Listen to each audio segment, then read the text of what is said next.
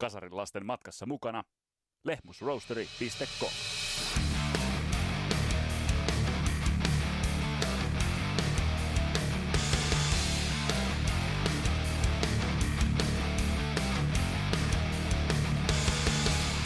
On aika jatkaa meidän suurta Dio-saagaamme ja siirtyä kakkososaan tarkastelemaan vähän Black Sabbath-vuosia ja sitten Christian Hovelinin kanssa tarkastella myös tuota soolouraa ja varsinkin sitä soolouraa sitä maagisinta 80-luvun vaihdetta.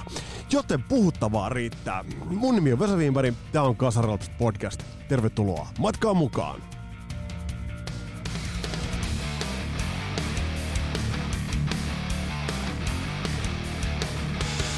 Ja tämä podcast tehdään tuttuun tapaan, paahdetaan tuttuun tapaan kasaan yhteistyössä Suomen parhaan paahtimon Lehmusroasterin kanssa. Ja muistutetaan vielä kertaalleen teitä, että Rock and Roll Never Dies -koodilla 15% alennusta kaikista kahvi, tee ja kaakaa tilauksista. Ja hop hop, nyt on nimittäin kiire jo tilata vähän joulunkin tarpeeksi.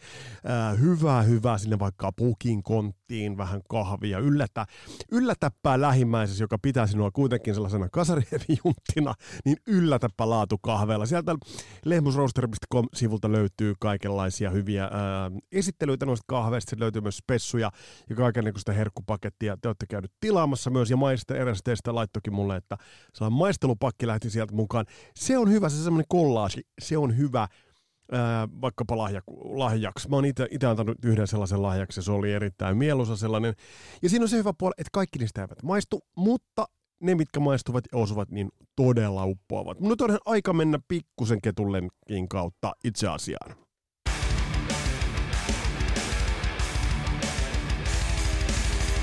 Ja niinhän siinä kävi just, kun mä ehdin fiilistellä David Lee Rothin Diamond Davein eläkkeelle jäämistä The Last Touria, niin eikö Diamond Dave itse julkaisi julisteen tuosta konserttikiertueesta. Täytyy oikein tarkastaa, että miten se sanamuoto meni. The Last Tour ja sitten Unless It Isn't. eli sinne on tehty se niin kuin, semmoinen klausuli sinne alas. Eli The Last Tour, Unless It Isn't. Niin davea kaikin puolin. Ja hei, kiitokset kaikille tuosta ekasta Dio-jaksosta. Siitä tuli todella paljon palautetta. Ja erittäin hyvä Imperiumin sivulta, kun löytyy Musti Laittoman kirjoittama arvostelu tuosta Ronnie James Dion kirjasta. Ja mun on kyllä pakko yhtyä tuohon arvosteluun, nimittäin se kirja on suoraan sanottuna, se on valitettavan paska. Et jos ajattelee nyt sitä, että miten laadukkaita kirjoja on esimerkiksi Suomessa kirjoitettu. Otetaan nyt vaikka Albert Järvisestä kertova kirja. Niin kyllähän tämä niinku kalpenee monin tavoin, mutta kun annetaan perikunnalle avaimet siihen kirjan tekemiseen ja tiedetään, että siellä on vaimo Wendy Dio on ollut vartioimassa Harry Tagea ja sitten Mick Wall vielä luottotoimittaja, joka tulee myös tuossa kohta vilahtamaan, niin se on ymmärrettävää, mutta tuo Imperiumin arvio Mustin kirjoittama oli erittäin hyvä. Ja tehdään siis 3 osaa, ja tuossa saagan viimeisessä osassa meillä on 2 vierasta, Korea Kilgast ja sitten Mirka Rantanen. Muun muassa Thunderstoneissa paukuttanut ja raskasta jouluasetissä paukuttanut suomalainen rumpali, ja meille tulee sieltä muisteluita muun muassa 87 Giants of Rockista, jossa Dio oli soittamassa. Eli tällaisella kattauksella lähdetään nyt vähän pohjustelemaan, mutta mä pohjustan nyt vähän itse asiassa, otan tähän pienen sellaisen välipuheen täysin itselleni ja tarkastellaan vähän tot Dion siirtymään. Viimeksi me jäätiin siihen, että kun se musta sapatti alkoi kutsua, niin itse asiassa millainen match made in heaven se oli itse asiassa Diolle. Ja Dion uraa kun tarkastellaan, niin tämä tämmöinen aisapari-ajatus kulkee kautta hänen uransa. Ja sen tapauksessa ja sen verran, ja kuten tuon aivan ensimmäisen Dio-jakson, joka tehtiin silloin ihan alkuhaminoissa, niin kuunnelleet tietävät, niin siinä vaiheessa, kun se dynaaminen aisapari Diolta lähti, niin myös se musiikin tekemisen laatu hävisi. Tämä on ihan fakta. Yksin hän ei pärjännyt, mutta silloin kun oli oikea aisapari, niin silloin hän toden totta pärjäsi. Joten otetaan tähän alkuun vähän pohdintaa tuosta Black Sabbath-vuosista, koska sieltä löytyy muutamia tosi mielenkiintoisia pointteja esille nostettavaksi.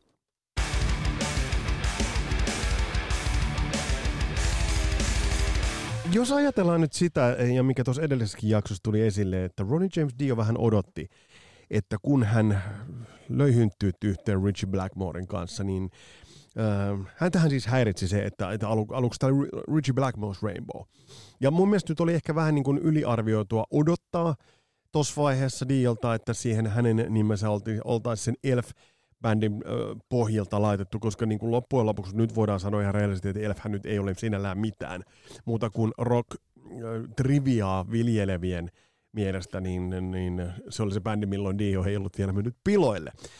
Mutta kuitenkin siinä vaiheessa, sit, kun tämä yhteys tuli Tony Iommiin, niin siinä on mielenkiintoinen semmoinen linkki ja sellainen maaginen hetki, että ajatellaan sitä, että kuitenkin Ronnie James Dio oli tehnyt hyvää, merkittävää työtä, klassikoita Rainbow Rising, Rainbow riveissä. Sitten hän sattumalta törmää Tony Iommiin, jonka synkän puhuva hahmo tekee vaikutuksen. Tony Iommi alkaa esitellä musiikillista tuotantoa. Children of the Sea -aihio tulee ensimmäisenä esille, jonka sitten Ronnie James Dio kuulee. Ja tässä isot taivaankappaleet klikkaavat. Nyt se, mikä pitää muistaa, että mehän ollaan nyt totuttu tällaisiin laulajavaihdoksiin. Ne on hyvin tavallista. Me ollaan totuttu, että hyvinkin ikoniset bändit ovat vaihtaneet laulajia. Mutta tuohon aikaan se ei ollut keissi. Eli sitä vaan ei oltu tehty. Black Sabbathin happi nyt kirjaimellisesti Ozin kanssa Never Say Die-levyn myötä niin oli totaalisesti lopussa. Se oli ihan järkyttävää, mitä sitten löytyi, onko vuodet 78. Joku, oliko se Hammersmith Odeonissa vai missä äänitetty live, joka on niin, se on niin hapokas, se on niin kirjaimellisestikin niin hapokas. Että kun ajattelee, että miten raikas aisapari, miten raikas kemia itse asiassa lähti syntymään Tony Iommin ja Ronnie James Dio välille, niin siinä on jotain magiaa, ja se magiahan kuului All Over tuosta Heaven and Hell-levystä. Mutta toi, mikä Sabbathin tilanne tuossa kohtaa, niin se oli aika katastrofaalinen. Koska Ozzy Osbourne lähetettiin, se oli esimerkiksi Bill Wardille äärimmäisen raskas pala. Vanhoja kavereita, siitä lähtee Ozzy. Pitkälti Black Sabbathin kasvot olivat Ozzy Osbourne. Ja sitten nämä muut soittajat, Geezer Butler, Bill Ward ja sitten Tony Iommi, kykenivät olemaan enemmän siellä taka-alalla. Mutta Ronnie James Dio oli kuin taivaan lahja tässä kohtaa Black Sabbathille, mutta Black Sabbath ei ollut valmis ottamaan sitä vastaan. Tästä on mielenkiintoinen story, löytyy Mick Wallin loistavasta podcastista, löytyy muun muassa Spotifysta, niin ne hyvin niin kuin Spotifysta ylipäätään mitään podcasteja tänä päivänä löytävät. Jos Spotifyn pääkonttorilla ollaan kuulolla, niin mikä helvetin idea tuosta ja niin kuin valikkojaossa oli. No yhtä kaikki, sieltä löytyy Mick Wallin podcast, jossa hän kertoo ajasta, jolloin hän oli itse asiassa levyyhtiön tiedottaja ja sai ensimmäiseksi keissiksi sitten lähteä Black Sabbathin matkassa Pariisiin. Ei varmasti niin mikään pöllömpi keikka, mutta tuohon aikaan se oli aika raskas keikka, koska Black Sabbath oli tullut tunnetuksi aika hankalana keissinä. Mutta Mick Wall lähti mukaan, ja hän sanoi, että hän ei voinut kuin äimistellä sitä masentunutta ilmapiiriä. Mick Wall kertoo tuossa podcastissa, että hän oli kuullut tuossa vaiheessa muutamia kappaleita Heaven and Helliltä, ja tajus, että siellä oli totaalista taikaa tulossa musiikin muodossa. Ja silti bändi oli apeana. Bändi ei halunnut tehdä haastatteluita. Paitsi Ronnie James Dio halusi tehdä niitä haastatteluita. Tässä kohtaa, jos nyt katsoo soitannollisesti Black Sabbathia, niin Black Sabbathan soitannollisesti oli vähän niin kuin hapokas, vähän semmoinen niin kuin kuitenkin siinä oli jamitteluvaikutteita, ja Bill Wardhan tuossa kohtaa alkoi olla niin huonossa hapessa, että oli vaan ajan kysymys, milloin tuossa kohtaa lähtisi. Mutta ei Geezer Butlerillakaan hyvin mennyt ton uuden kirjan perusteella, niin sieltä löytyy niinku faktaa siitä, että esimerkiksi Ronnie James Dio soitti osan bassoista tuolle Heaven and Hellin demolle. Eli kertoo siitä, että Dio oli todella, todella omistautunut. Toi levy tehtiin, silti bändin fiilis, ja fiilis bändissä oli apaattinen. He eivät päässeet eroon siitä, että siinä olikin New Yorkin osavaltiosta oleva kääpiö, vaan että siinä ei ollut sitä Ozzy Osbournea. Kun katsonut livevetoja tuolta ajalta Black Sabbathista, niin ne on komeeta katsottavaa. Varsinkin sen jälkeen, kun Bill Ward saatiin tuosta kokoonpanosta pois, niin mitä soitannollisesti helvetin timakkaa settiä. Varsinkin siinä vaiheessa, kun Vinny Appice tulee mukaan, niin hänen soittosahan tuo ihan niinku uuden terän tohon. Se vaan niinku huomaa, siitä löytyy tuolta Black and Blue-kiertueelta, jossa olivat sitten Blue Oyster Cultin kanssa. Oliko toi sitten, taisi olla jo Mob Rules-kiertueelta. Niin siinä vaan niinku näkee sen, että toisaalta siinä, missä Vinny Appice toi timanttia ja terävyyttä tuohon soittoon, niin sitten taas Ronnie James Diolla oli todellisia vaikeuksia niinku vetää niitä osin biisiä. Ne ei vaan kuulosta hyvältä. Että jos joku Iron Man esimerkiksi, se menee vaan liian alarekisteriin. sellaiseksi niin kuin örinäksi. Se ei nyt vaan soinut. 2 levyä, mitä tällä kokoonpanolla tehtiin, tai tehtiin siten, että siinä oli Ronnie James Dio laulamassa, niin bändi toimi tavallaan fiksusti. No ensinnäkin Heaven and Hellillehän Ronnie James Dio toi jo vanhan Rainbow-tuottaja Martin Birchin. Ja tätä ennenhän Black Sabbath oli tuottanut itse näitä levyjä. Nyt voisi sanoa, että älä tuota itse levyjä, mutta mitä tullaan kohta sitten taas Ronnie James Dion solouralta kuulemaan. Mitä jos siellä olisi ollut tuottaja? Diohan tuotti itse noita levyjä.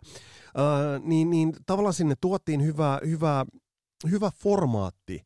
Ja bändi toimi todella hyvin siinä vaiheessa, kun Mob Rulesia lähdettiin tekemään. Et onhan siellä niinku esimerkiksi, ajatellaan Neon Knights, onko se Voodoo, joka on sitten niinku hyvin samanlainen. Et tavallaan sieltä löytyy ne rinnakkaiset biisit.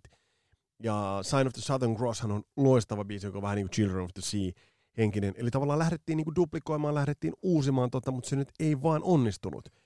Mutta sitten oli yksi semmoinen juttu, joka oli kuin haamu Black Sabbathille. Ja se varjosti Black Sabbathia kaiken aikaa. Ja se oli nimittäin Ozzy Osbournen pelko. Ja sitä muuten olikin syytä pelätä.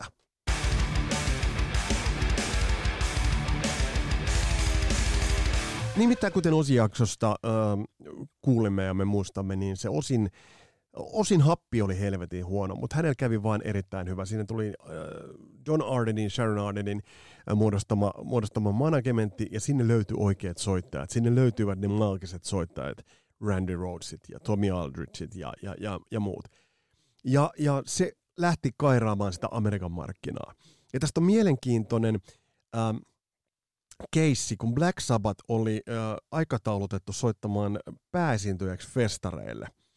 Mutta he peruuttivat ton keikan, kun kuulivat vasta sen jälkeen, kun Black Sabbath oli ilmoitettu pääesiintyjäksi, he kuulivat, että Ozzy avaisi ton koko festarin. Sen kyseisen päivän, jona Black Sabbath soittaisi siellä niin kuin viimeisenä. Ja Black Sabbath peru oman esiintymisensä. Siis tämä on tosi niin kuin, tämä kuvaa äärimmäisen hyvin sen, että millainen oli Ozzy Osbournen pelko. Se oli kouriin tuntuva ja se oli todella selvä. Ja taas Diolle kävisi tämä sama. Kohtalo, että ikään kuin sieltä vaan se viihikkeli, se niin kuin kulkuväline vaan pettää alta. Rainbow otti kaupallisempaan suuntaan, laittoi kurssin, ja Black Sabbath vaan siinä aneemisessa apatiassaan vaan hajosi alta pois. Ja tässäkin kohtaa Ronnie James Dion ainakin ton kirjan mukaan piti olla aloitteellinen. Ja näin viimeinen Black Sabbathin keikka Ronnie James Dio veti sen 31. päivä elokuuta vuonna 1982, eli siinä oli aika intensiivinen parivuotinen, kun ajatellaan sitä, niin kuin, milloin Heaven and Hellin työstö alkoi, oli se sitä Iommin sooloprojekti vai mikä, ja sitten kun tämä loppui, viimeinen keikka siis elokuun viimeinen päivä 82, ja muuten Dion ensimmäinen keikka sitten taas vastaavasti oli vuoden 83 heinäkuun loppupuolella. Alle vuosi, niin Dio oli jo kasassa. Eikä se nyt tässä kohtaa yllätä, että esimerkiksi jotain Holy Diveria Ronnie James Dio oli kaavaillut Black Sabbathin mahdolliselle Mob Rulesin seuraajalle. Mutta tässä on nyt ei paljon tällaista faktaa, mutta otetaan tässä nyt matkaan se, että Ronnie James Dio tarvitsee aina sen aisaparin. Se tarvitsee aina sen vahvan, yhtä vahvan likipitään kuin hän. Silloin kun sieltä niin kuin pettää se aisapari alta, niin silloin Ronnie James Dio lähtee itsekin feidaantumaan. Yksin hän ei kykene tuota kantamaan. Mutta on aika toivottaa meidän vieras, nimittäin Christian Hovelinin, tervetulleeksi tähän meidän kanssa keskustelemaan. Ja nimenomaan Black Sabbathin kautta soolouralle siirtymisestä.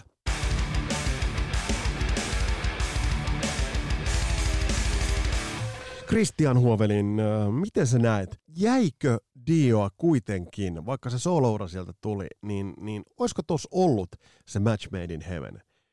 Että sen sijaan, että soloura olisi alkanut, niin Dio olisikin alkanut ja jatkanut työtä Tony Iommin kanssa. Tony Iommi, Ronnie James Dio. Mä tästä olisin puhua viimeksi vähän niin kuin poliitikko Paavo Väyrynen, niin kuin suuntaan tuossa toiseen, kun mä mietin sitä ihan eri näkövinkkelistä sitä asiaa, niin kuin tavallaan se Ritsi-juttu lähti siitä, että se olisi ollut sellainen toiveajattelu puoli lähinnä, että sitten siinä olisi voinut niin kuin jatkuu se yhteistyö, ja mitä siitä olisi tullut sitten Long Live Rock and Roll jälkeen, se tulos, mutta toisaalta sitten taas kun miettii näitä karmanlakeja, niin sittenhän ei olisi todennäköisesti syntynyt minkään näköistä Black Sabbath-keissiä. Mä olen ihan varma siitä, että sen jatkuessa noin, niin ei olisi mitään Heaven and Hellia ikinä tehtykään, tai en usko sellaiseen. että kyllä sen piti tapahtua semmoisten niin kuin potkujen ja pois lähtemisen kautta. Ja sitten niin kun jälkikäteistä miettii, mä oon just lukenut tuota Tony Iommin sen verran. Mainostan tässäkin ihmisiä, että lukeekaa tuo Tony Iommin Iron Man, ihan mahtava kirja. Mies on niin kuin mitä parhain tiivistää näitä kaikkia omaa elämänsä sattumia, ja siinä käydään tosi hienosti läpi tätä Ronnie James Dion kanssa tekemistä. Kyllä mä niin kuin nyt, kun mä mietin tässä, kun oli aikaa joku viikko, niin kyllä toki niin kuin, kyllä mä niin kuin kallistun siihen Iommin kelkkaan, koska kyllä Iomista saa niin kuin kaiken kaikkiaan sen kuvan, että on se kyllä aikamoinen seppä, niin kuin myöskin ihmissuhteiden kanssa luovimisessa ja muusikkona, ja silleen oikein on osannut olla semmoinen oikealla tavalla hyvä ystävä, mutta myöskin niin kuin pomo ja vastaanpaneva voima niille lukuisille kumppaneille, kenen kanssa hän on levyjä tehnyt, että tämä Dio-vaihe oli kyllä, hän sai sellaisen haastajan itselleen kyllä rinnalle, että mä en voi sanoa, että parempaa ei voi saada kuin Ronnie James Dion tuossa vaiheessa. Kyllä, ja sitten jotenkin, mikä itselle tuli mieleen, että Tony Iommi, vaikka siellä oli ties mitä taustalla, niin kuitenkin oli vähemmän oikukas, ehkä enemmän, ja jollain tavalla otti Ronnie James Dion niin kuin siihen tasaverosemmaksi aisapariksi itselleen, kuin jos vertaa esimerkiksi tuohon Blackmoreen. Kyllä, ja hän niin kuin kunnioitti sitä Dion eteenpäin puskevaa voimaa. Tässä ihan joku aika just katoin, eikä sitä tarvitse katsoa, koska ihan joka ikinen, kun katon levyn on Heaven and Hell koskaan kuunnellut ja vertaa sitä siihen, mihin se Black Sabbath oli ajautunut sillä kurssilla Ossin kanssa, Technical Ecstasy ja Never Say Die, niin olihan se mennyt hirveätä alamäkeä. Se ei se hyvä alku heilläkään, niin se ei sitten loppujen lopuksi, se tarina ei kestänyt kyllä sitä loppuun asti. Oli pakko tehdä joku muutos, ja niin kuin Tony Iommi näki mielessään sen, että nyt siihen olisi joku sauma, ja sattumien kautta Dio tuli siihen mukaan. Se ei ensiksi varmasti tiennyt siitä niin paljon muuta kuin sen, että varmasti se Rainbow-tausta ja muu oli tiedossa, mutta kilpailevan rock-yhtyön Rainbowin kanssa, niin sitten oli vähän semmoinen, että olisi nyt joku hyvä saada, mutta ei hirveän montaa tarvinnut käydä läpi, kun Dio niin kun tuli, ja se näytti myöskin sen musiikillisen puolen, että sieltä ei tullut vaan pelkästään keulakuvaa, mikä niin kun näyttää, että osaa laulaa ja on omatahtoinen, vaan Dion musikaalisuus niin kun ja soittimien hallinta sävellyksen ja sovituksen kanssa oli niin kun ihan omaa luokkaansa.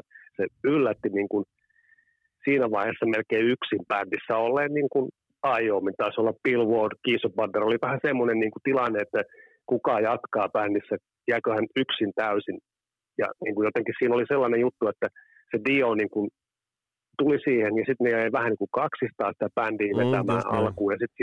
Ja, se oli niin kuin semmoinen, että nyt se näki, että nyt niin kuin tämä Dio tekee sitä, niin kuin, sillä on niin paljon hyviä ideoita, se on niin hyvä musikaalisesti, ja sillä on niin kuin semmoinen ammattimainen ote, ja tietää termit, musiikilliset. Se oli tosi hyvä juttu, ihan, koska Iommi on yksi maailman mahtavimpia kitaristeja, ja riffien tekijöitä, että hän oli laiskistunut omien sanansa mukaan tosi paljon siinä edellisen 10 vuoden aikana. Nyt se laiskistuminen niin kuin jäi taakseen, ja Martin Birch tuodaan tähän taas mukaan, koska sitten kun tuottajana tuli Martin Birch, mikä oli todella kurinalainen ja tiivistäjä. Meidän on vaikea näköinen tiivistää välillä juttuja, mutta ei ole nyt meille Martin Birch täällä huutelemassa. Niin se oli niin kuin semmoiset kaikki yhteydet, minusta oli niin kuin tärkeä pointti tässä jutussa. On. Ja sitten siinä on iso puoli on myös siinä, että jos ajatellaan Ozzy Osbournea laulajana, niin, ja nyt ei puhuta solovuosista, jotka ovat sitten toinen juttu, niin Ozzy Osbournen se tapa, millä hän teki melodioita, niin se korosti riffejä todella paljon. Eli tavallaan Ozzy Osbourne oli yksipuolisempi laulaja melodiapuolella kuin esimerkiksi Ronnie James Dio. Mutta kun Dio tuli siihen rikkainen melodioinen, jos ajattelet vaikka ekaa biisiä, jota he yhdessä tekivät, Children of the Sea, niin mä voin kuvitella, että Tony Iommi on voinut huokasta helpotuksesta, että kaikki ei enää niin vahvasti ollut hänen riffien pohjalla, vaan siihen tuli tosi vahvoja melodioita kykenevä tekemä vokalisti. Ja tämän on täytynyt olla Tony Iomille helpotus myös tässä mielessä. Kyllä, ja sitten niin kuin se biopuski niin kuin myöskin niin kuin Iomia tekemään niin kuin enemmän sellaisia melodiaratkaisuja ja sooloilemaan enemmän, eikä niin kuin niiden kaavoihin kangistumisiin. Riffien kautta.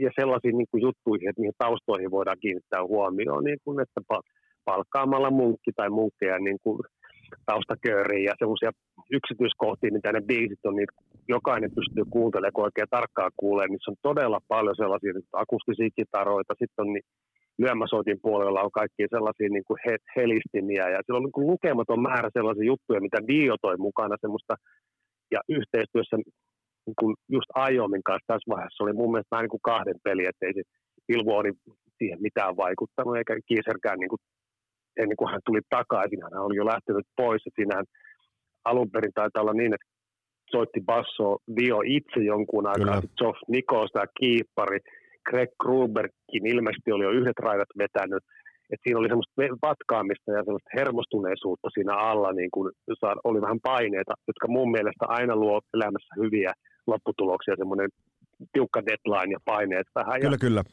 Näyttämiseen haluja. Se oli tämmöisiä pieniä pointteja. Mutta tämä huomioon ottaen, niin toi Tony Iommin ja Ronnie James Dion välinen ja keskinäinen ura jäi kuitenkin vain 2 levyn plus livelevy, mutta 2 levyn mittaiseksi ja livelevyäkään Ronnie James Dio ei ole sittemmin kiitellyt, että nimikin kirjoitettiin tahallaan väärin ja muuta tuohon levyyn, niin kuitenkin, eikö se ole aika sääli, että se kuitenkin jäi sitten vaan tuohon? Mikä sun teoria on siihen, että oliko se osin kaipuu sitten kuitenkin tai jonkun muun kaipuu näille alkuperäisille Black Sabbath-kavereille sitten vaan ylittämätön seikka, vai mistä on kyse, että toi hieno tarina, joka kuitenkin tuotti 2 vahvaa studiolevyä, niin se jäi vaan 2 levyn mittaiseksi?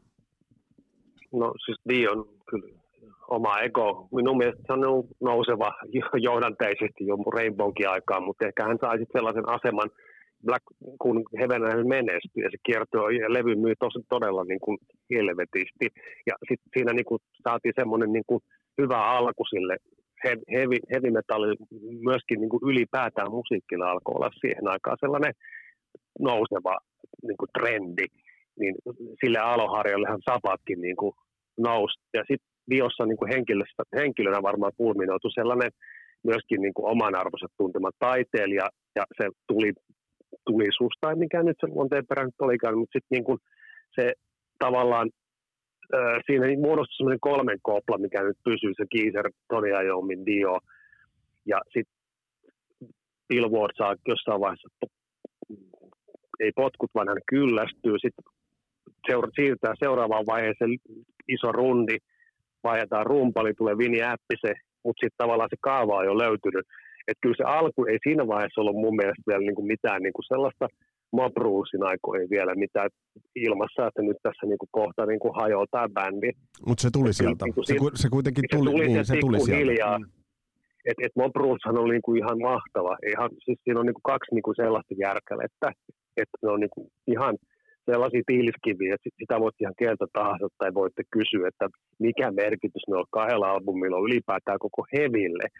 Että kyllähän niin kuin nämä teki kaikki mahdolliset niin kuin sellaiset palikat, mistä niin kuin koko metalli saa kiittää, tietynlainen niin kuin metalliosa-alue saa kiittää. Tuo 2 albumin niin kuin tekotapa jo sellainen, että lyhyt aika, sama juttu kuin mä sanoin niistä paineista ja kiireessä tehdään, mutta ei tehdä mitään niin kuin juosten kustua. Ja sitten sama Martin Birch siellä taustalla despotina. Kyllä.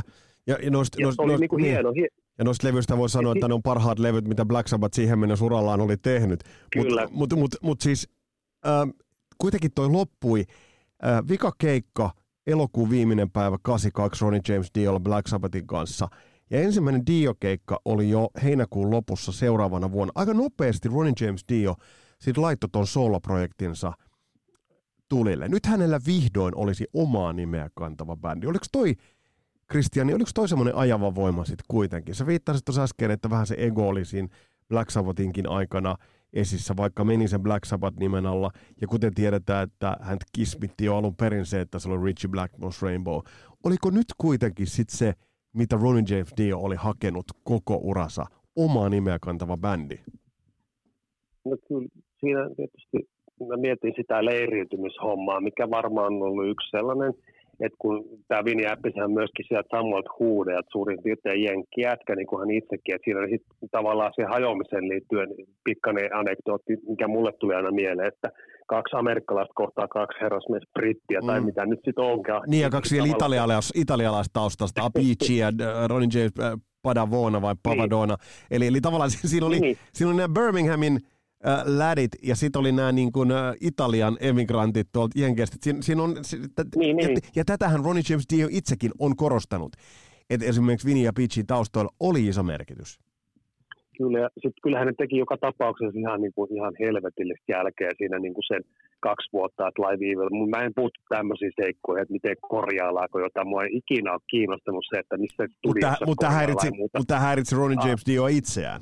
Kyllä se jonkun verran se häiritsi varmaan sen levyn niin kuin työstötapa, että sitten Martin Birch ilmeisesti sen verran vetäytyi tuosta kelkasta. Mä ihmettelen aikoinaan, että miksi hän ei ole vielä mukana. Hän on kuitenkin ollut todella pitkään, mutta ilmeisesti on onnistu ryssimään jollain ihmeellisillä pilailuilla ja muilla ulos sen Martin Birchin, koska niin mä ymmärsin, kun mä luin tuota Iommin kirjaa, että kyllä Birchkin saatiin sieltä niin kuin kyllästymään ja hyvä, ettei niin kuin, se meni semmoiseksi vähän tappeluksi ja kyräilyksi, ja vaikka niin kuin, siis kaikkihan on niin kuin hienoa, siis, että kun levität nuo levyt lattialle, no kannethan on jo ihan järkyttävän komeita, niin kuin, että ihan pelkästään niin kuin niillä, ei tarvitsisi kuulla edes musiikkia, niin sä pystyt heti katsomaan, jaa, tuossa on Heaven and Hell, Mob Rules, Live Evil. Mutta se komeus, niin. Pystyt päättelemään. Mutta se jäi kuitenkin niin taakse. Se jäi kuitenkin taakse, eli tavallaan nyt siis sinne jäi aika iso legacy, jäi Ronnie James Diolle taakse. Ja kohti tuntematonta hän meni kuitenkin.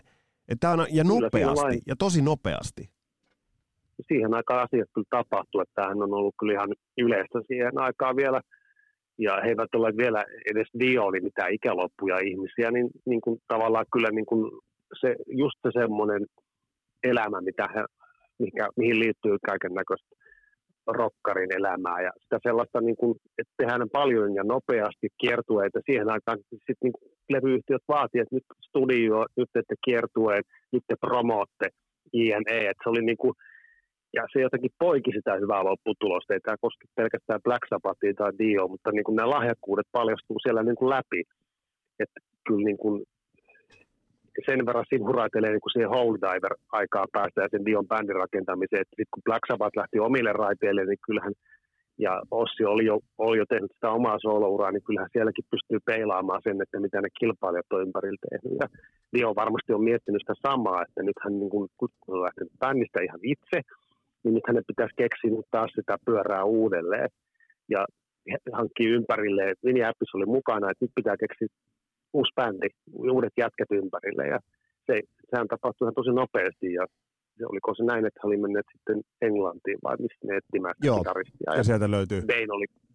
Sieltä löytyi, ja Bain oli kai jo mukana. Nyt en takeru näihin, joku Tapsa saa korjata, tai joku muu näitä asioita. Mä en puutu tämmöisiin, kun mä vedän ihan lonkalta. Kyllä, mutta sen verran taustaa, että se Jimmy Bain löytyi Wild Horses nimisestä bändistä. Sitten kiinnostavaa on irkkutaustana Vivian Campbell, Sweet Savage. Yhtyöstä tullaan vielä palaamaan siihen, että hänen ja Ronnie James Dion välit menivät vähän happamaksi, mutta jännä haku kitaristiksi. Nuori, Young Gun haettiin siihen kitaristiksi. Oliko tässä vähän sitä, että Ronnie oli soittanut 2 vahvan meritoituneen kanssa, niin onko tässä vähän sitä hakua ollut, että jumalauta, että tällä kertaa my band, my rules, ja otetaan vähän tuollainen nuorempi kundi, että osaa ainakin olla ruodussa? No siis, mä nyt ymmärsin kyllä kans näin, ja sitten sellaista haettiin niin kuin varmasti taas paremmin tietävät voi näitä rekrytointitaustoja tai mitä hänellä olisi ollut mielessä, varmaan vaikka ketä.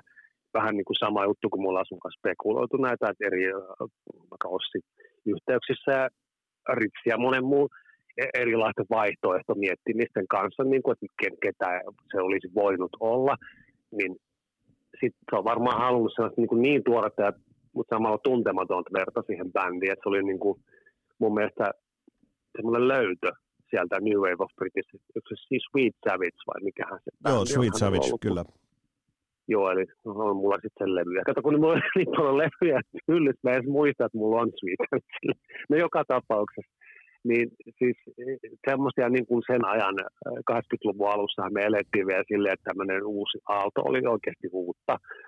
Ja meille, meidän ikäpolvelle, ja niin kuin sit Dio niin kuin oli jo vähän semmoinen seniori iässä oleva niin kuin kaveri siinä vaiheessa, että hän oli valtaa, ja hän tiesi, mihin ryhtyy, ja varmasti on ollut mielessä kaikki nämä logokuviot, miltä se tulee näyttää tulevaisuudessa, se konsepti, mikä on hänen oman taiteilijan nimensä ympärillä rakennettu sooloyhtiö, ei mikään Ronnie James Dio. Sitä varmaan saatettiin markkinoida tässä.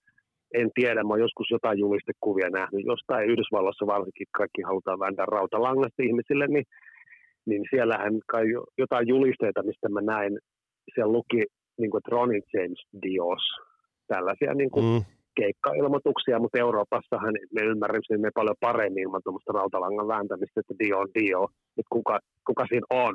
Kyllä.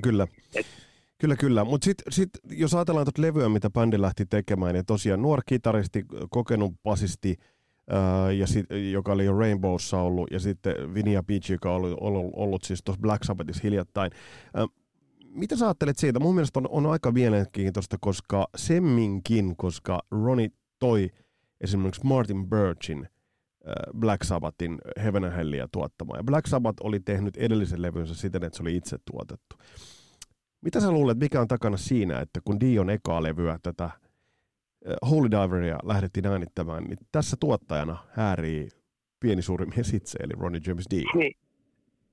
No siis se ilmeisesti, mä en nyt en tiedä viitataanko tähän nyt sit siihen, että ne pilailut tai jotkut muut vastaavat niin kuin, mä en nyt vielä Martin Birchistä tästä tietysti, mä oon joskus yrittänyt häntä päästä haastattelemaan vuosia sitten, sen kaverin kanssa jahdattiin vuositolkulla Martin Birchia niin kuin langan päähän ja päästiin niinkin lähelle kuin jonkun golfklubin niin kuin jäsen X vastaa puhelimeen ja sitten siellä oli niin kuin sihteeri, että Martin Birch ei kerkiä puhelimeen, kun hän on pelaamassa golfia, että näin jo lopetettiin se jahtaa. Niin kuin minusta olisi ollut tosi kiva niin kuin päästä kysymään monta asiaa niin kuin Martin Birchiltä, että miten sun yhteistyöt alkoi ja miksi ne päättyi.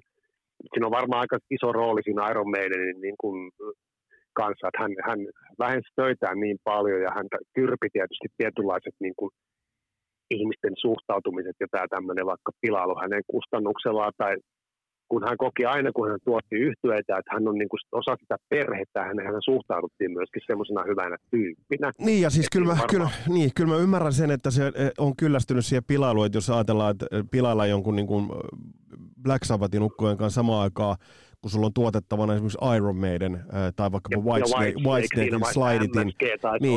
Eli tavallaan sulla kyllä mä ymmärrän aivan hyvin, että ei hän ole jaksanut siitä, mutta mä vähän veikkaan, että jos kuuntelee Holy Diveria ja sitä soundillisesti miettii, niin kyllä mä kuulen Martin Birchin hengen siinä soundissa. Se on ihan totta.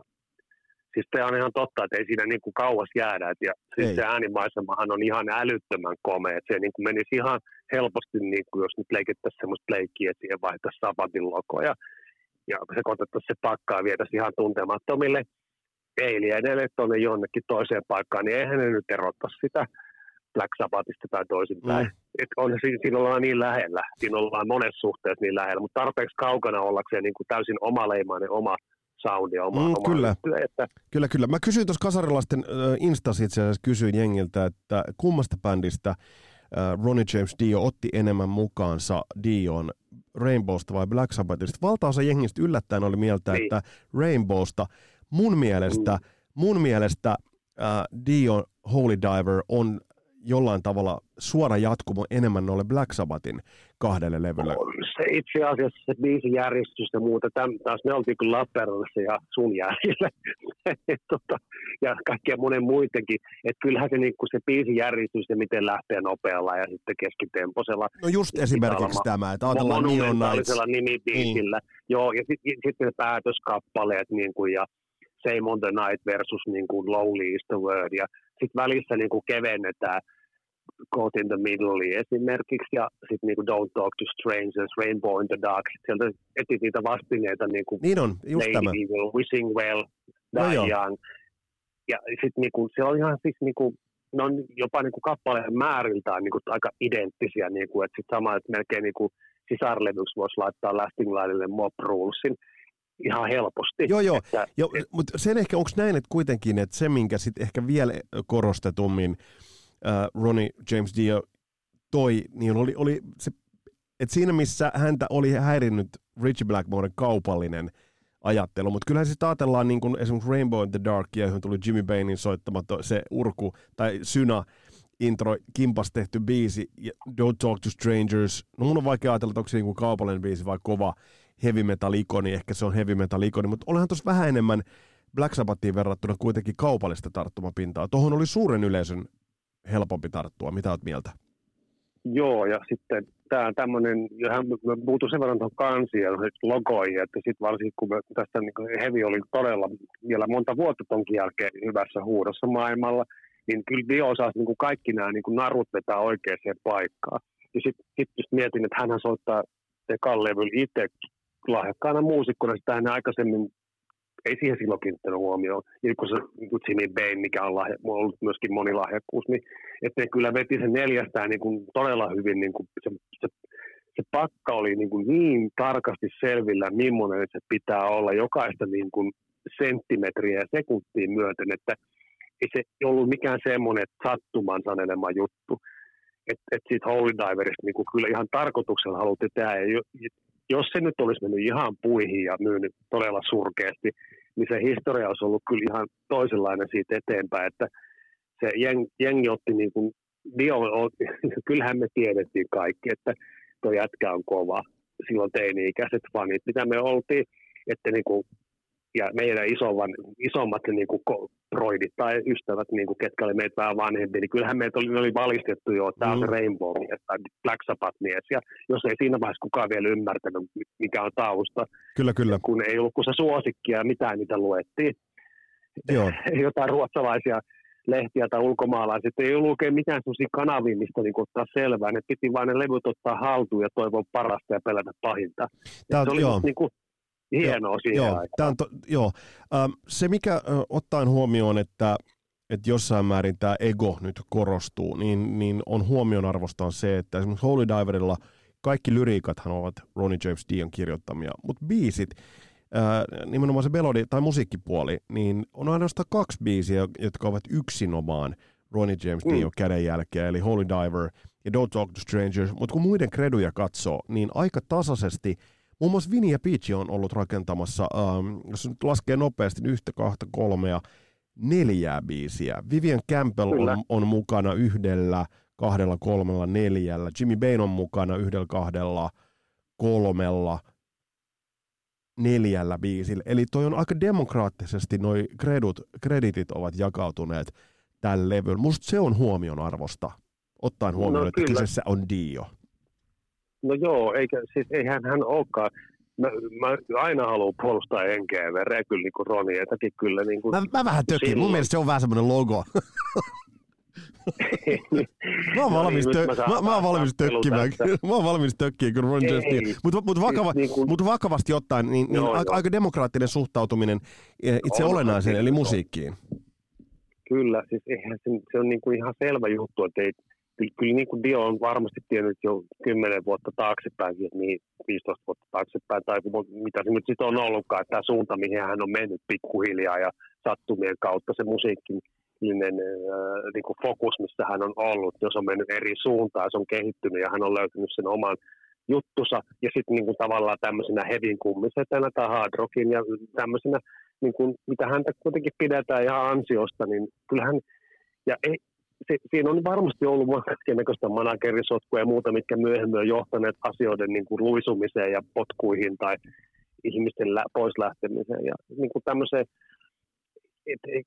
en mä usko, että hän on nyt niin kusipää voinut olla. Niin kuin, ainahan pidetään ihmisiä niin kuin heti tämmöisinä. Niin kuin, kyllä Tony Iommistakin joskus. Joo, kyllä. Miten voi olla tommoinen ääliö? Niin kuin, tai on, niin kuin, koko aika vaihtuu. Me pidettiin niin kuin fanit aina sitä sellaisena, tiedätkö, niin kuin, että joo, paska työnantaja. Joo, kun ei antaa kenkää koko aika. Kyllä. Eihän se todellisuudessa ole niin. Mutta tietysti Ronnie James Diosta sanottava, että hänellähän oli asiat aika hyvin, koska oma vaimo oli managerina, eli siinä mielessä tämä meni aika hyvin, eli kyllä niin kuin muutamatkin business-ratkaisut aina näyttivät edulliselta niin kuin siinä hetkessä Dion kannalta, mutta niitä voidaan tuossa tuonnempana vähän arvioida. Mutta Holy Diverin vastaanotto oli helvetin hyvä, mutta jos levy nyt vielä tässä niin kuin sen verran mehustelee, niin kyllähän tuossa ladottiin yksi heavy metallin suurista klassikoista heti ensimmäiseksi. Dion levyksi? Kyllä se on, niin kuin, se on niitä virtanpylväitä, mitä pitäisi niin kuin naulata jonnekin pyramidiin. Niin kuin sellainen rakenne, tai jos ei kukaan muu, niin ne pitää varmaan ruveta sellaista tekemään. Että niin kun tehdään semmoinen Kanadan maalia, niin se pitäisi olla semmoinen niin kuin heavy maalia tai heavy pyramidi. Joo, niin naulataan niin kuin ne kaikki merkkiteokset. 83 keväällä tämä tosiaan, ja vielä jos ottaa huomioon sen, että elokuun lopussa Ronnie on vetänyt viimeisen keikkansa Black Sabbathissa, niin siitä 10 kuukauden päästä ilmestyy, eli tarkoittaa sitä, että tämän työstö on aloitettu todella, todella nopeasti. Täydellinen startti täydelliseen aikaan. Musta tuntuu, että voidaan sanoa, että tällä levyllä oli kaikki kohdallaan. Kokoonpano, levy, se vastaanotto.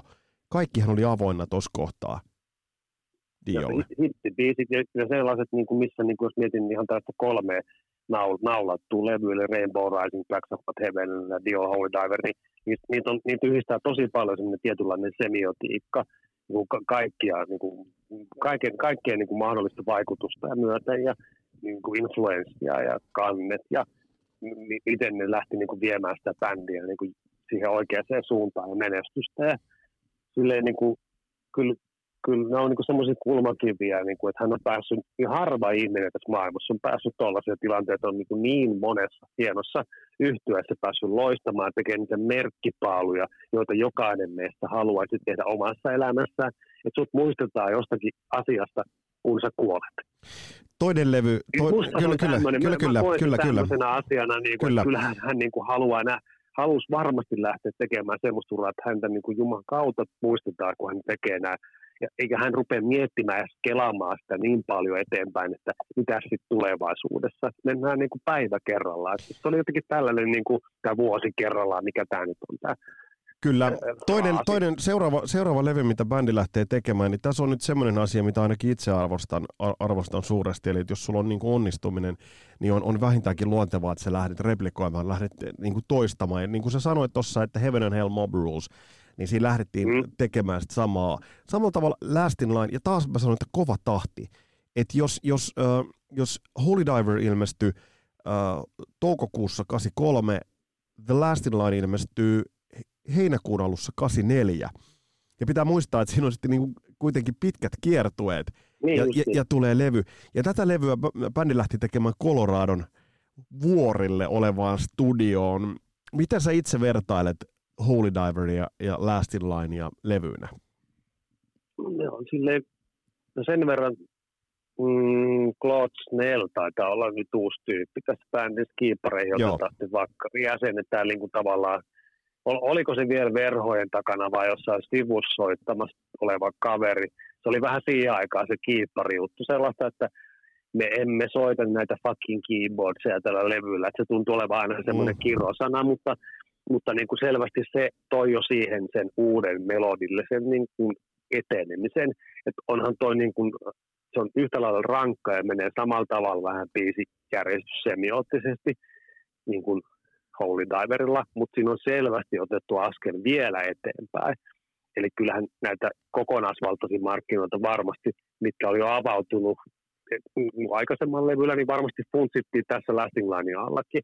Ja tämä kemia toimi tällä bändillä todella helvetin hienosti siihen aikaan. Ne biisit, niin musta ne vielä niin parani tai ne jalostuivat, että tässä on niin semmoinen jonkun muunkin vastaavan bändin niin kuin 2 seuraavaa, miten mä nyt vertaisin. Judas Priestillä vaikka Screaming for Vengeance, Defenders of the Faith tai Iron Maidenillä Power Slave, Somewhere in Time ja niin kuin tämmöinen niin kuin, tai vaikka Ossilla niin kuin 2 peräkkäistä levyä, missä selvästi se melodia on suus niin kuin vaikka muunilta The Ultimate Sin, niin vaikka esimerkiksi ja niin edelleen. Niin kyllähän tässä on niin kuin semmoista samanlaista vähän, että nyt niin kuin haettiin semmoista niin kuin konseptia, missä niin kuin musta niin kuin päästiin niin kuin se kuulosti todella niinku identifioitusti niinku Dion albumilta, mutta sitten samaan aikaan siellä oli jo semmoisia uusia melodisia elementtejä sen kiippareiden, miten kirjoittain koskettiin niinku myötä. Kyllä. Mikä niinku tekee tuosta levystä ihan yhtä klassikon. Kyllä, mutta joo. Joskaan ei aivan ihan yhtä klassikkoa, jos nyt siinä mielessä miettii, että tämä on hyvä levy, mutta siis useimmiten mainitaan toi Holy Diver, mutta tätä levyä kun tarkastelee, niin tässä on kyllä hämmästyttävän tarkasti haettu jälleen kerran. Eli tämä on jatkumoa, rakenne, niin kuin sanoit, We Rockilla lähdetään taas niin kuin nopealla, sitten tulee eeppinen biisi ja se, miten tämä levy on tehty. Mielenkiintoinen juttu on se, että Dioa itseään pikkasen häiritsi se asetelma, että tämä koko heavy metal-genre yhtäkkiä tuli niin suosituksi, että jollain tavalla hän tajusi sen, että kilpailu tuossa kohtaa kovenee. Mitä sä näet tämän asetelman, koska tiedetään se, että kun tuohon tultiin, niin yhtäkkiä tämä raskaamman musiikin genre alkoi kasvaa mainstreamiksi.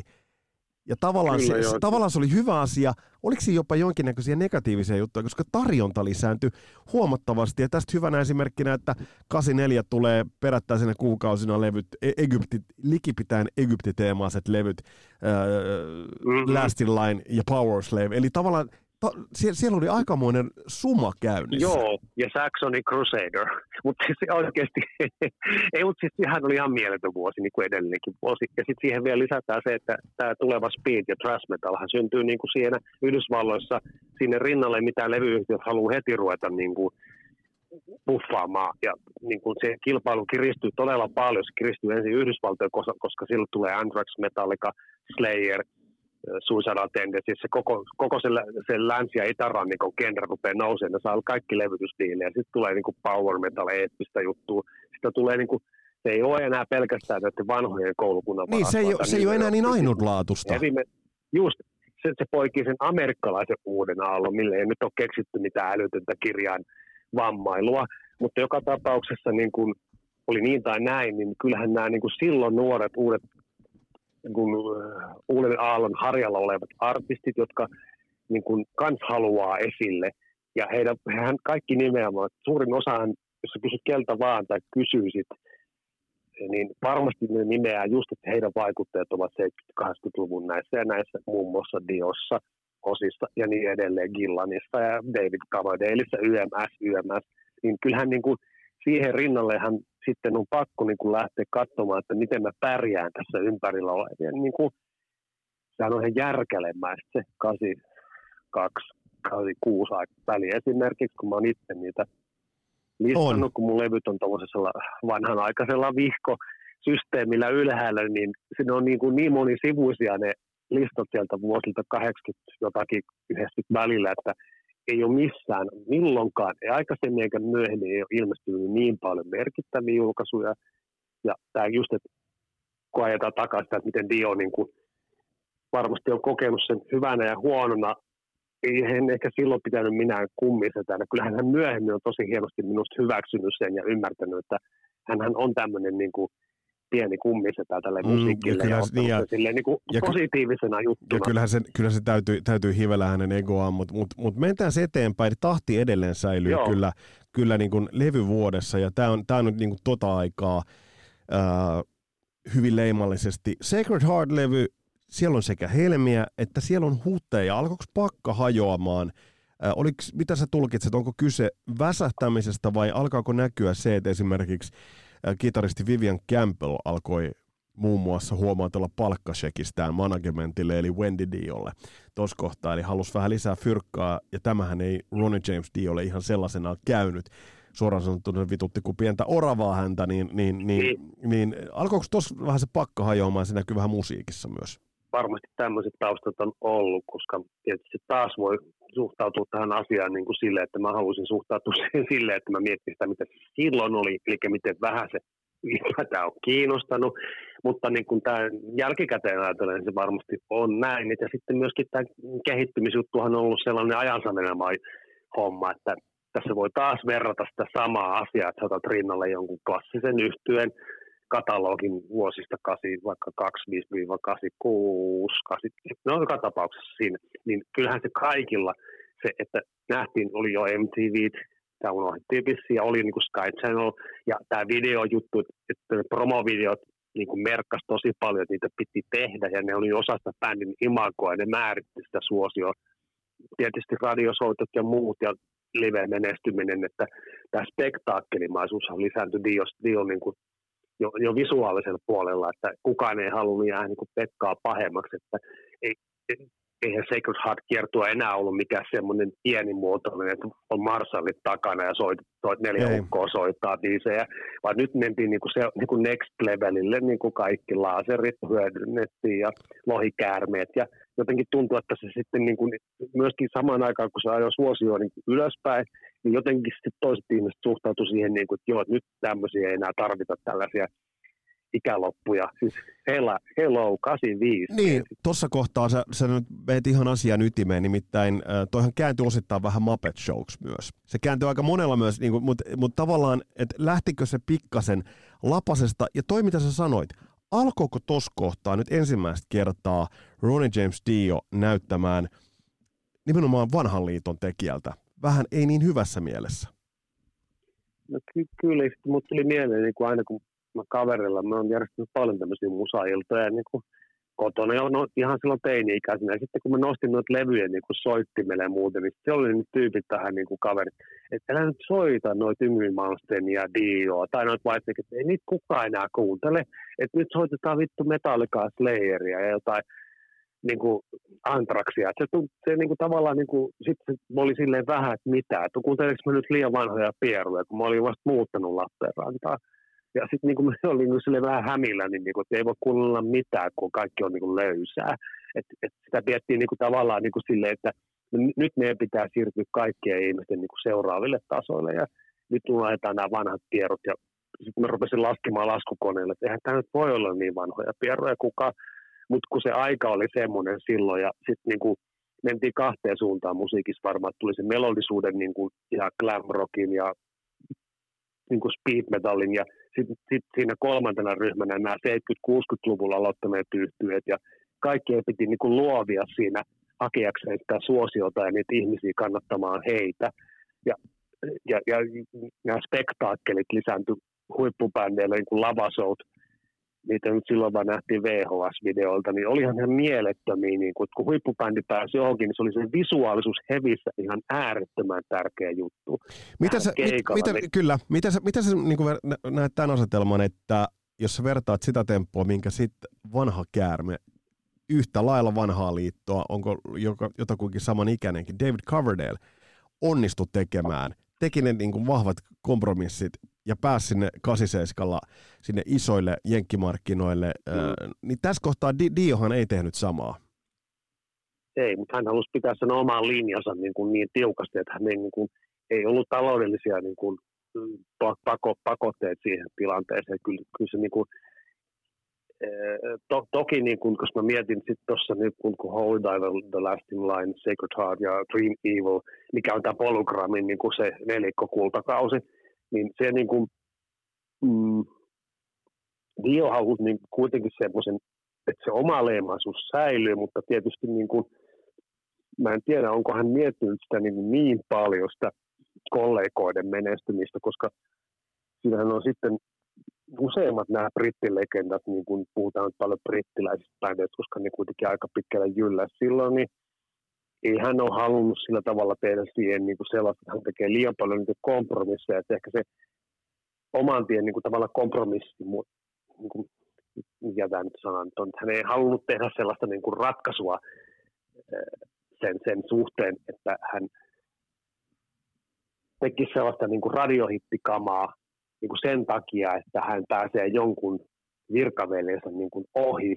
Että minusta niin kun mä näen sen semmoisena, että siinä on se pikkusen se taiteellisuus ja se, että hän näkee noista levyn kansista, ei hän halunnut lähteä siihen linjalle muuttamaan logoja tai muuttamaan mitään, mikä hänen mielestä ei tarvitse muuttaa. Siinä niin kun, tietenkin, koska Jacob Harris siirtää niin Dream Evileihin, sitten on jo kokoonpanossa on tullut jo muutos, kun Vivian Campbell on lähtenyt ja pitää saada uusi kaveri tilalle, ja mun mielestä saatiin helvetin hyvää. Se niin ei muuttanut sitä. Mutta kyllähän tuossa taso laski.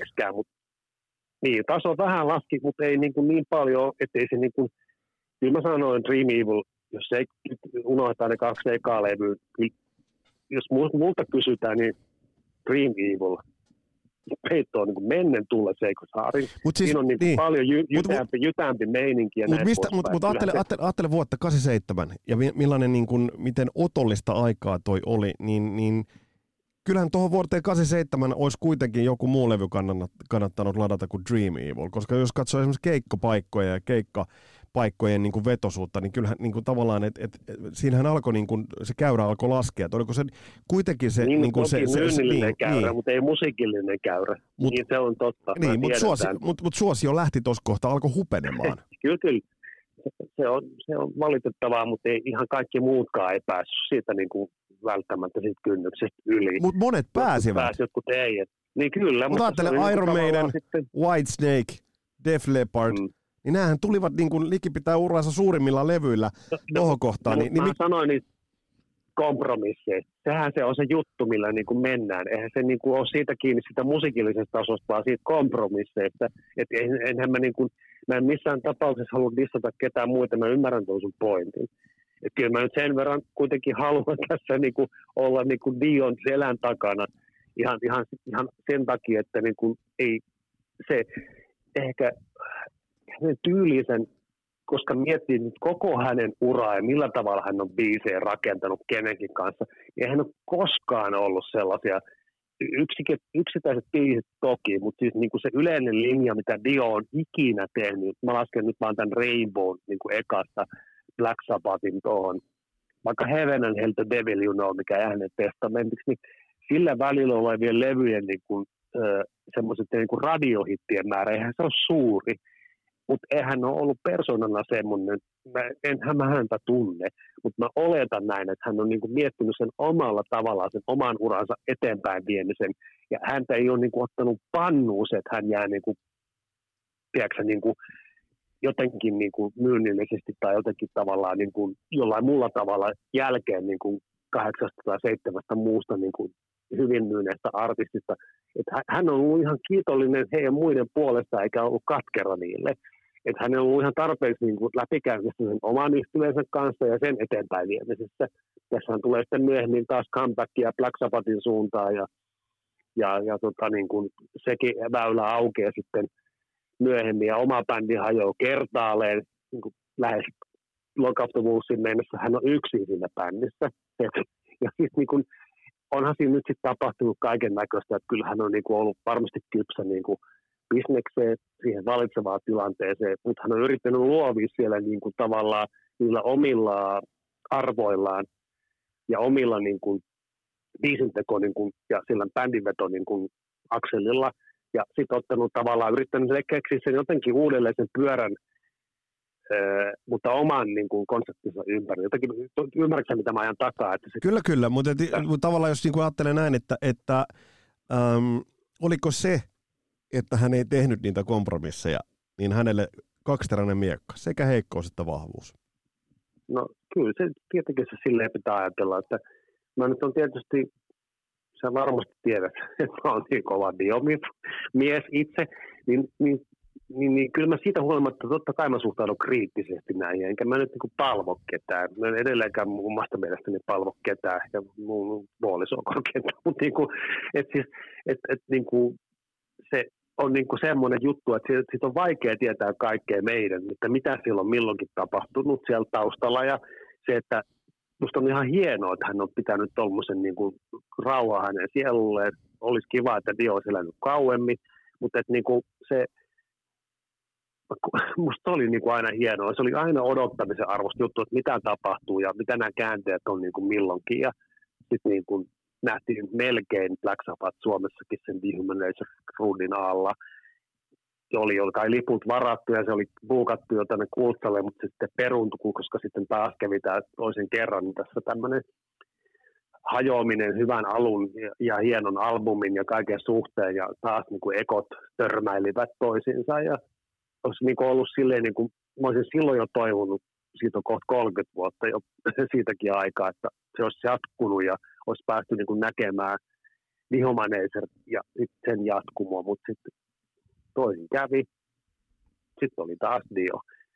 Ja, no, mutta kyllä me kaikki tiedämme, miten siinä on käynyt sitten jatkossa, että on ollut Dio ja mä saatu nauttia Heaven and Hellia ja Black Sabbathia. Minulla se ei mikään Heaven and Hell, vaan se on Black Sabbath. Mutta jos mä sinut tähän niin tiristän, sä tiedät, että mä tähän loppuun aina tiristän sinut yhden pahan, niin poimi merkittävä Ronnie James Dio-levy 80-luvulta? Heaven and Hell. Se tuli kuin apteekin hyllyltä. Ja esiin, mä kyllä niin kuin ymmärrän ton, koska se on helvetin kova levy. Siinä on kaikki kohillaan, että en mä niinku, nytkään mä en olisi täällä turhaan hevenäisellä paita päällä täällä heilustäällä, ja mulla on tossa just kun toi levypakka, mulla on aina helpompi tässä niinku käsitellä näitä asioita silleen, että mä katson vinylin nippua tuossa lattialla ja noita levyjä, ja sitten mietin sitä historiaa, mihin mä aikoinaan päädyin tämän kuuntelemisen kannalta, että kyllä mä muistan ton hetken niin kun 80-luvun alulta mä olin Myllykoskelle, ja me oltiin leikkimässä niillä tähtiä sotafiguureilla, olikohan jonkun Ari-Pekka Saukkosen luona kylässä, ja sitten hänellä oli sellainen tapa, niin kuin mikä me myöhemminkin otettiin niihin roolipelileikkeihin, että kuunnellaan joku levy taustalla tai joku kasetti, niin kun se laittoi tuon Heavenelin soimaan, niin kyllä mulla pysähtyi leikit saman tien. Ja mä oon sanonut tämän Diolle aikoinaan, kun mä parikin vuotta sitten tapasin tämän suuren sankarin, niin kuin ihan hieno hetki oli ja kaiken puolin, niin sitten mä sanoin etään, että joo, tämmöinen tausta oli tähän sun musiikin löytämiseen. Se oli vitsi, leikit sä vielä niitä tähtiä sotaukkoon. Ei ole kyllä enää tämä. Sori, ei ole tallessa enää. No ei se mitään, toi on hyvä juttu. Kyllä. Niin. Tämä kertoo paljon. Tämä kertoo erittäin paljon. Helvetin hieno mies oli kyllä. Täytyy sanoa, että niinku, ihan siltä pohjalta, mitä mä häntä juhtin.